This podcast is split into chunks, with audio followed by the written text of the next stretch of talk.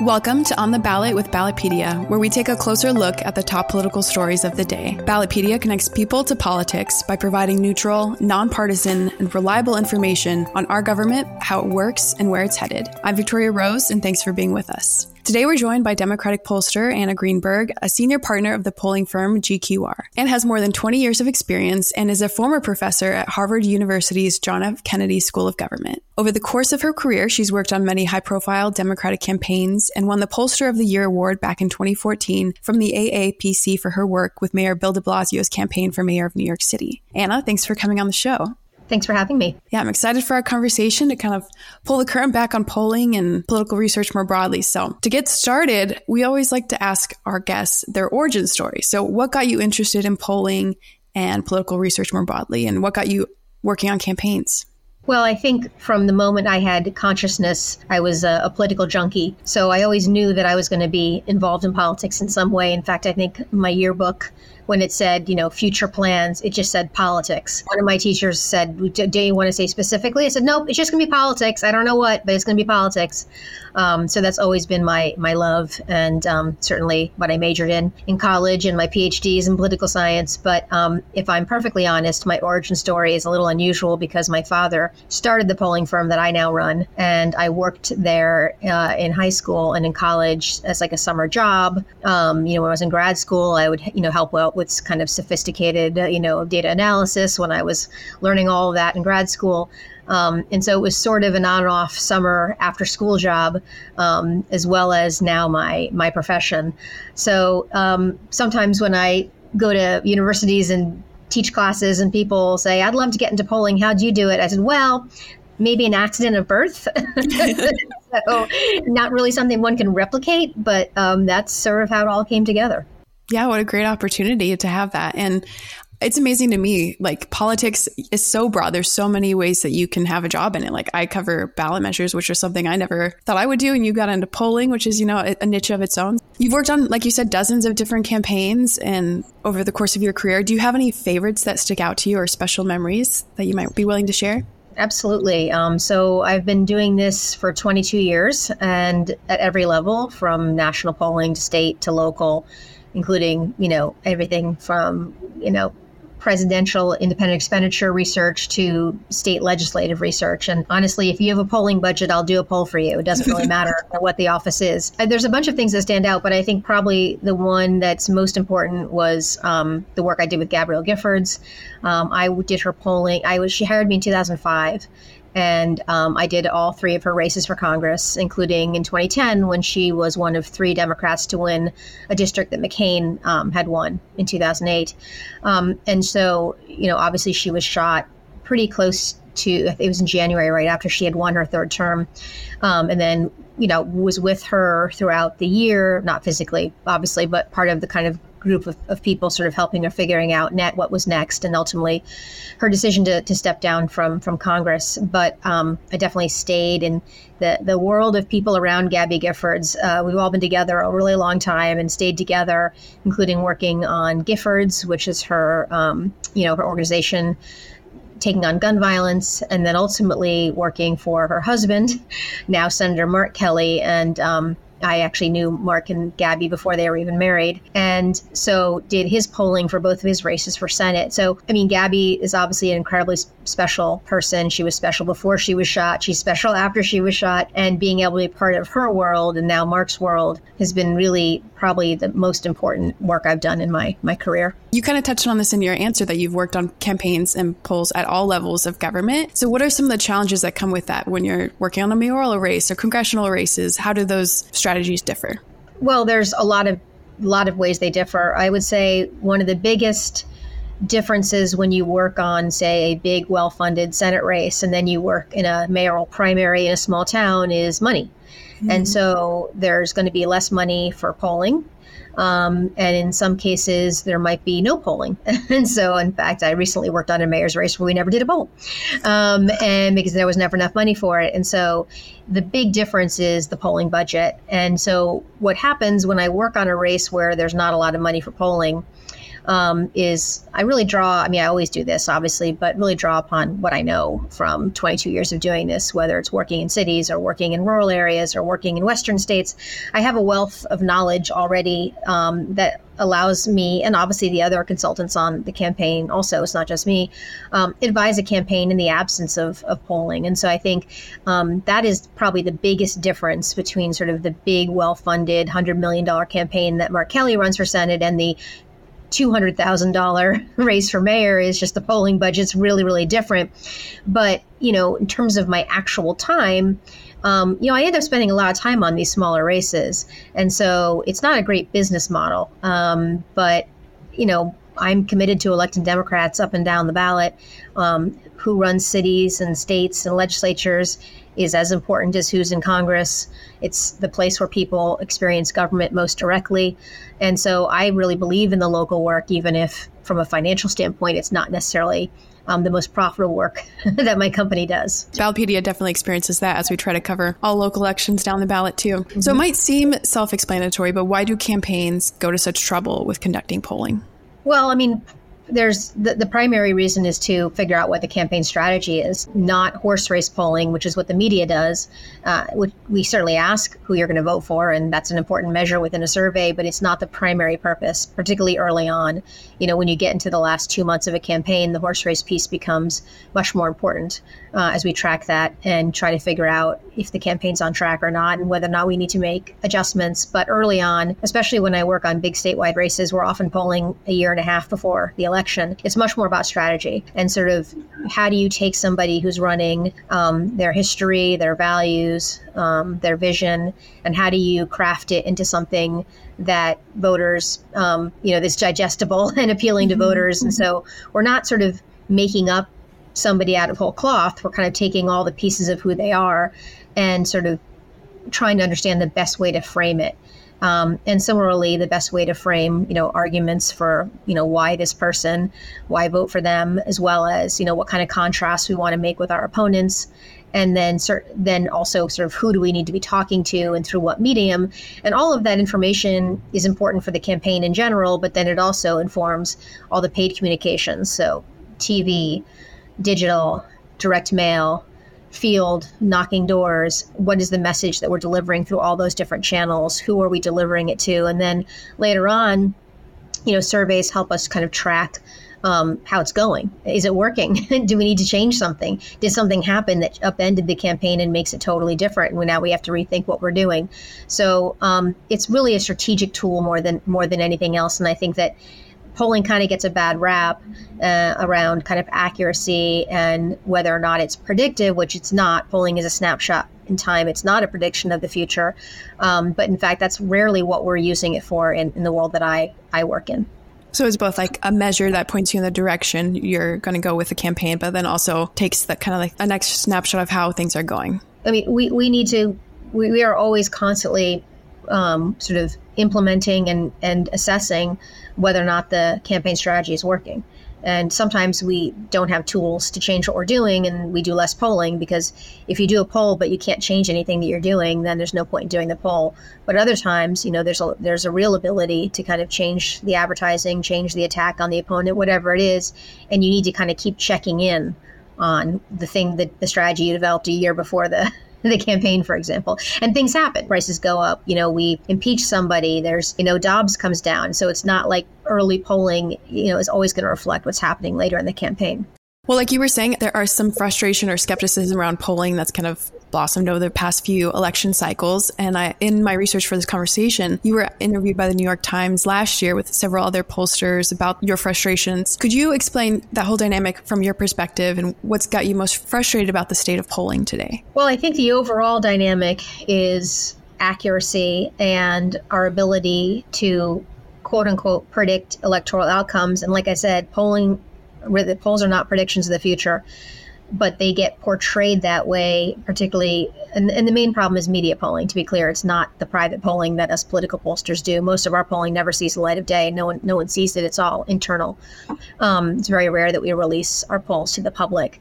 Um, and so there was a lot of criticism of the polls in 16 and in 20, um, in particular and to a lesser degree in 18 and 22 about accuracy. And what it came down to ultimately was uh, an inability to really, really measure the Trump vote. And so um, you know, an underrepresentation of Trump voters in the electorate, you know, led polling to look more rosy for Democrats in both 16 and in 20. Though arguably in 16, the national polls had Hillary Clinton's, you know, three point win in terms of the popular votes, you know, spot on. And certainly in 2020, the presidential polling was not was actually not bad, but below the level of president, you know, the down ballot, and so Democrats lost things that they did not expect to lose in 2020. But again, that is mostly media and public polling that is not done. And so the frustration is that the quality of not all of it. There's some very high quality media polls. Um, you know, CNN and NBC, Wall Street Journal. So I'm not suggesting, you know, Pew, um, New York Times polling. There's very high quality media polling, but most of what is sort of in the um, the bloodstream is not. And so um,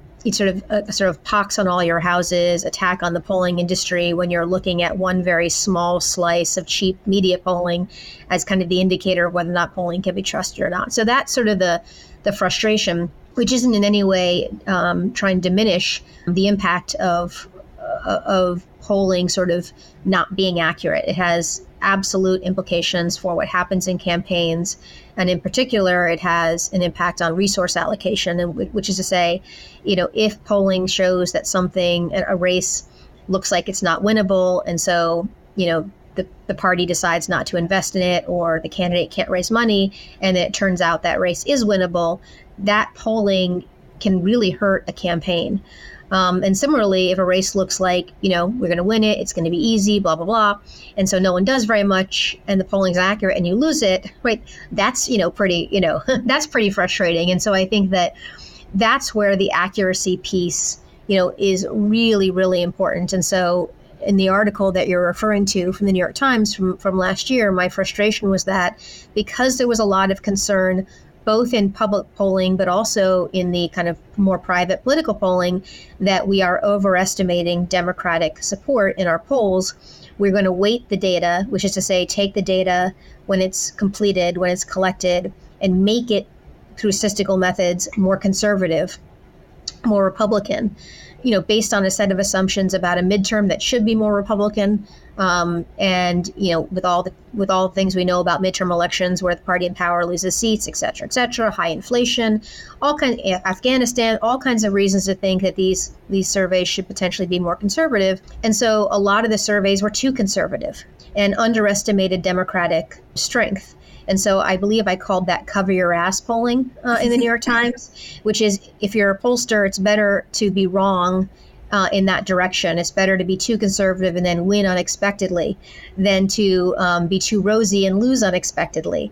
And I go back to my point about resource allocation. I worked in races where, um, like Arizona 6, for example, uh, New Jersey 7, where our polling had the race tied. We released it publicly. Um, people didn't believe it. People did not invest in those races, and we ended up, you know, barely losing. So I think in Arizona six, we lost by about five thousand votes. That's a district. That's um, Tucson, Arizona. That's a district that Mark Kelly and Katie Hobbs both won, and Biden won. And you know, no investment was made for the Democrat there, but um, Republicans, you know, outspent the Democrat, my candidate, six to one. And so it's clearly a district Democrats could have won because Kelly and Hobbs both won it. And that's a case where, you know, people thought, you know, didn't believe the polling. And so one of the things that I think people did not adjust to enough was the Dobbs decision and how much that fundamentally changed, particularly in states where abortion is banned, um, changed the dynamics around Democratic turnout and engagement. And so, if pollsters were not adjusting to the impact of the Dobbs decision, the polling would look more, too conservative. And so that's that's largely what happened. And so, I think it was um, most dramatic uh, when we had the red wave polling that quote unquote flooded the zone, as some people called it, at the end of 2022, where, you know, the polling has changed and things are terrible and Democrats are going to lose everything. And then everyone said, oh, surprise, Democrats did really, really well. Wow, the polling must be wrong again. But the truth is, the polling was weighted to be more conservative.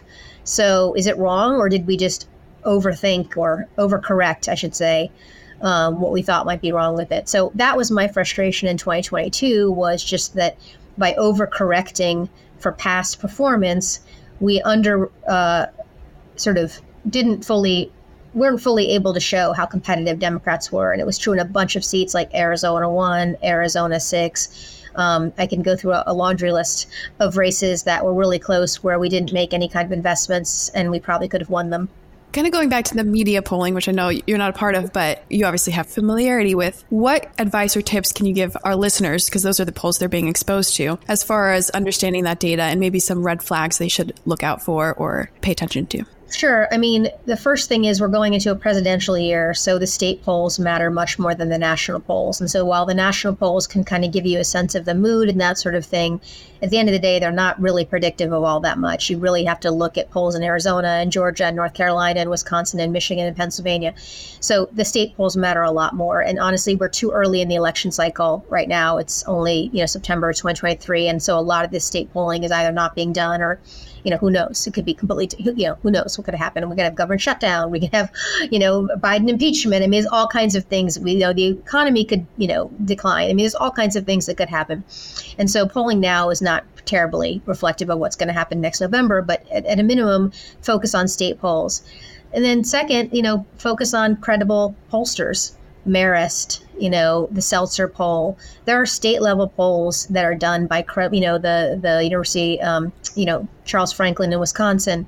Um, you know, uh, there are there are individual people who poll at the state level who do really accurate polling, and so paying Quinnipiac, uh, Mason Dixon, Monmouth, uh, New York Times. So look at those polls try to stay away from polls that are all done online if possible. There are really, really huge biases in, in non probability online panel research. And so if if it's got some combination of phone and online or text to web and online, but polls that 100% rely on online panel are pretty suspect. So try to look at credible pollsters and, and that would be that would be my advice but also know that one of the things that's also been a hallmark of the last few years is that nothing changes that much the congressional vote didn't really change very much over the course of 21 and 22. It was basically tied, with sometimes Democrats up a couple points, sometimes Republicans down a couple points. It just never changed all that dramatically. And similarly, in the 2020 election, the overall national numbers for Biden and Trump didn't change all that much, and they're still not changing all that much. And so I'd be very suspicious of any poll that shows a massive change.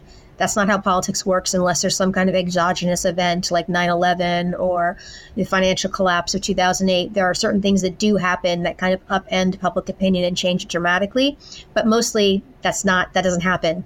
Um, attitudes change slowly over time. Everybody knows everything there's to know about Biden and Trump. There's no new updating, there's no new information about them that's going to dramatically change the horse race. And so also be suspicious of any kind of poll that shows some big change in, in a race, particularly at the federal level. You kind of touched on this in your answer. Your career spans 22 years. There has been a lot of t- technological development in that time, especially with polling. So, how have those technological advancements kind of disrupted the polling industry? That's a really long and complicated answer. it's a good question. You know, over, I mean, if you think about how long I've been doing this, I mean, I go back to when we did pen and paper, and then I actually did data entry into a computer. That was in the 1980s. Um, so now people know how old I am. But um, so I've, I've seen it all. I think that the probably the, the, the there there are two different changes that are probably most relevant. You know, one is kind of the the, the means through which we reach people. So, you know, landline phones were kind of, you know, up until the last, say, 15 years, kind of the way you, you know, you did surveys and you called people on their landlines. And then the, the kind of introduction of cell phones, you know, was a massive and disruptive change. And there was a period of time where we didn't know how to include cell phone uh, interviewing in our surveys, and sort of now we, we do. And so we're now at the point where the majority of interviews are done on cell phone and not landline. And so it's not a change you know, in sort of how we do polling per se. It's a change in the way you're reaching somebody. And so the most recent innovation in that regard is text to web, where people get a text message and then people click on the text message and they take the survey. So it, it's it's being conducted online, but you're reaching someone through their phone. Now, why is the continued use of phone research important? Because we can do representative random sampling, um, which is the way in an ideal world, one should do survey research um, because in order for a sample to be representative of the overall population that you're interested in, it has to, it has to be, have random selection. People have to be randomly selected to participate in the survey. Um, and when we do phone research in politics, we can use the voter file. So people who listen to this probably know that voter file, like the list of, of, voters in each state's public information. There are vendors that gather the information. We buy a sample from a vendor and we can select randomly from a list of voters. Uh, and so that is sort of the gold standard. And that is still the most accurate if you are interested in accuracy polling. The second kind of innovation, which is, you know, has has some benefits and some real drawbacks, is sort of the move to online research, and particularly panel research, which is a huge part of our business now, which is to say, people agree to participate in an online panel where they then receive surveys to take. And the vast majority of those are, are market research.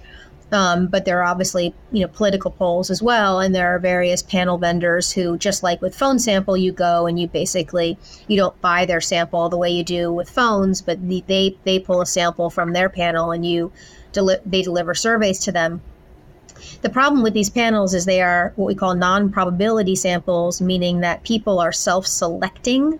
In other words, they're choosing to participate, so they're not being randomly selected. And so when you have a self selected, you introduce bias because you reflect the views of people who want to take surveys. Um, and in the online context, they tend to be better educated, um, tend to be more liberal, um, and um, and so uh, these online panels have major biases that stem from non-random selection, but also from the kind of biases of who takes these surveys. And so when we get raw data back from online panel, it's usually way too democratic, way too liberal. And so you have to really heavily weight it on the back end. there, there's you know going to be a new study some new studies coming out shortly about online panel non-probability panels and they, they're incredibly error filled and so that innovation is in that sense um, disappointing but the reason why people, including my firm, will use these panels is one, it's much cheaper, much, much cheaper. And because the cost of doing phone research is astronomical because the response rates are so low. Um, so that's that's one piece. It's just much cheaper. Um, two, it helps you reach hard to reach populations. So if you want to do a survey of Jewish Americans, for example, you cannot afford to do that on the phone. You've got to do online panel um, cost you a million dollars to do it on the phone um, because Jews are only 1% of the population. So, and your chances of getting someone on the phone, right? Um, and so it helps you read hard to reach. And the other piece, which is what I really like online panel for, is you can do much more complicated message research. So when you do a survey and you read a message over the phone or someone hears it, you, it has to be it has to be pretty short. Um, and you don't really know what piece of it people are responding to because they hear a paragraph and then decide whether or not that paragraph would make them more or less likely to support a candidate. When you do it online, people can read the paragraph, they can underline, they can highlight, you can follow up with an open ended question and ask them what stood out to you. And so, what we'll do often is a combination of some what we call online message surveys, and then we will test them in a phone poll to make sure that what we learned, what we honed down, sort of holds in a representative random sample. And so we are, you know, and then the other final thing I would say about online, it's a great way to test ads. Um, because while it's not, you know, a lot of people are getting ads delivered through OTT, for example. So seeing an ad on your computer is actually, or on your phone, you know, is actually pretty similar to the experience people are having. And so you can test ads with a relatively large number of people as opposed to having eight people in a focus group look at an ad. So there are really, really, really good things you can do with online polling, but from a kind of survey accuracy and data quality perspective, they're pretty poor. That's so fascinating to learn all this background behind what's happening. Because I get like emails like, take this poll, and now it makes sense. You mentioned it's still early in the presidential cycle, but are there any specific races that you are currently working on that you can tell us a little bit more about, or maybe more generally, some dynamics and challenges heading into this next election cycle? Well, I think um, it's a, as a political consultant for both particularly for Democratic consultant, which I am, it's a sort of interesting cycle because it's much more of what we call an incumbent protection cycle. So if you look at the Senate map and the gubernatorial map, there mo- we mostly have Democratic incumbents you know, up in challenging states. So Sherrod Brown in Ohio. We have the strangeness that is the race in Arizona. We've got Tester up in Montana. And so we have a lot of democratically held Senate seats in tough states. Um, and so a lot of the resources are going to be um, directed at those states for the Senate. Um, and then at the congressional level, we have a lot of, um, you know, it's only a four seat Republican majority. And we have a bunch of seats, like I mentioned, Arizona 1 and Arizona 6, and I'm working in both of those races that Democrats barely lost, and there was no Democratic investment in those races. And so you're going to see um, a bunch of these seats that Biden won where you have a Republican where Democrats didn't invest, where you're going to see really, really heavy investment in those congressional races.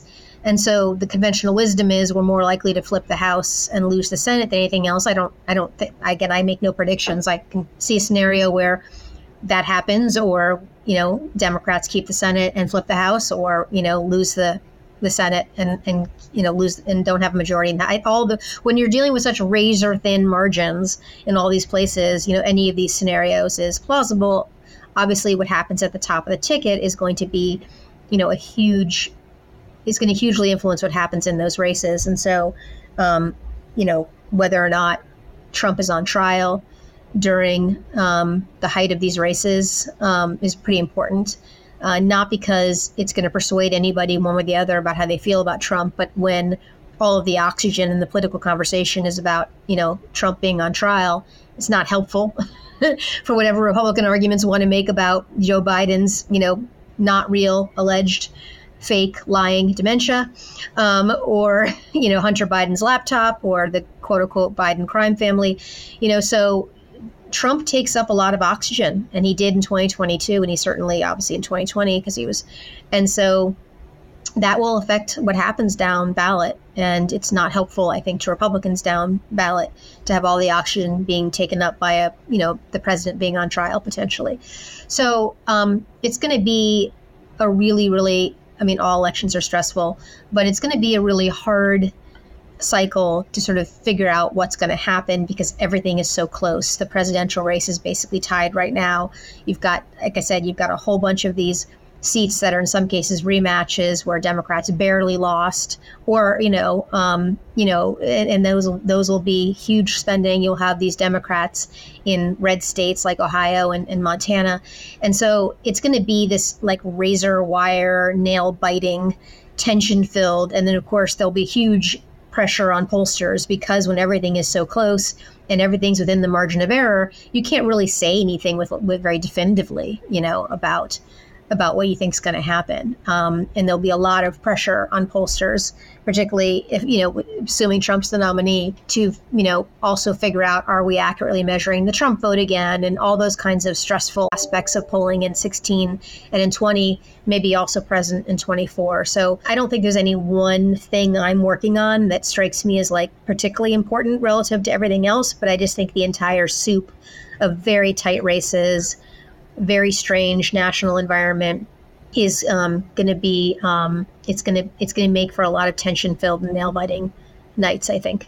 Yeah for sure. Speaking of like tight races i saw an article recently that was kind of discussing which states are still swing states and which states have become swing states. So from your polling experience what which states are swing states today as compared to maybe 2016 well, I mean, I don't know if opposed to 2016 is is exactly the right way to frame it because I think that because of 2016, states like Pennsylvania and Michigan, which people thought were pretty solidly blue, people now realize are not solidly blue. And so, while I feel pretty confident that Biden will win both those states, um, it certainly puts you know Michigan and Pennsylvania you know on the map in perpetuity until such time as they're not right? So i think that that the 2016 made states that we thought were blue wall quote unquote blue wall states um, you know more competitive. And i put wisconsin in that category too though i don't think wisconsin was ever as solidly blue as michigan and, and pennsylvania for a variety of reasons but wisconsin's in that is in that category too. On the other hand 2020 put some states on the map um, that, that I think in 2016 people did not ever think of swing states. And so you've got Arizona, um, which is now has you know two Democratic senators. Well, Sinema obviously left the party, but she ran as a Democrat, and Biden has won Arizona. You have Georgia with two Democratic senators, and Biden won Georgia. Um, Biden barely lost North Carolina. So, you know, I think North Carolina is on the map as a as a swing state. So I actually think 16 and 20 upended a little bit what states we think of as swing states. And if anything, they also kind of put to rest any chance of Florida and Ohio for Democrats, at least presidentially. Um, so it's you know the, the, the swing state the, is slightly it's slightly different um, than it was pre sixteen, um, but it's you know it, the, Trump is kind of Trump accelerated some trends that were you know slowly moving like college educated becoming more democratic he he accelerated some of these trends and so some states like Arizona that have big college educated suburbs moved more democratic because Trump moved college educated men and women in a more de- democratic um, direction and they particularly college women haven't come back right? They haven't come back to the Republican Party. So some of those, I think, trends were already in place uh, or you know emerging, but he accelerated them, and that affected places like Georgia and, and Arizona that have really big educated suburbs, for example. It's all going to be quite an experience to watch in 2024. That's all the questions I have for you today. So thank you for coming on and spending your time with us and sharing your expertise with us. My pleasure. Thanks for having me. And for our listeners, you can learn more about Anna's work at the link in our show notes. We'll be back next week with another episode. Make sure you subscribe to On the Ballot wherever you listen to podcasts. I'm Victoria Rose, and thanks for listening.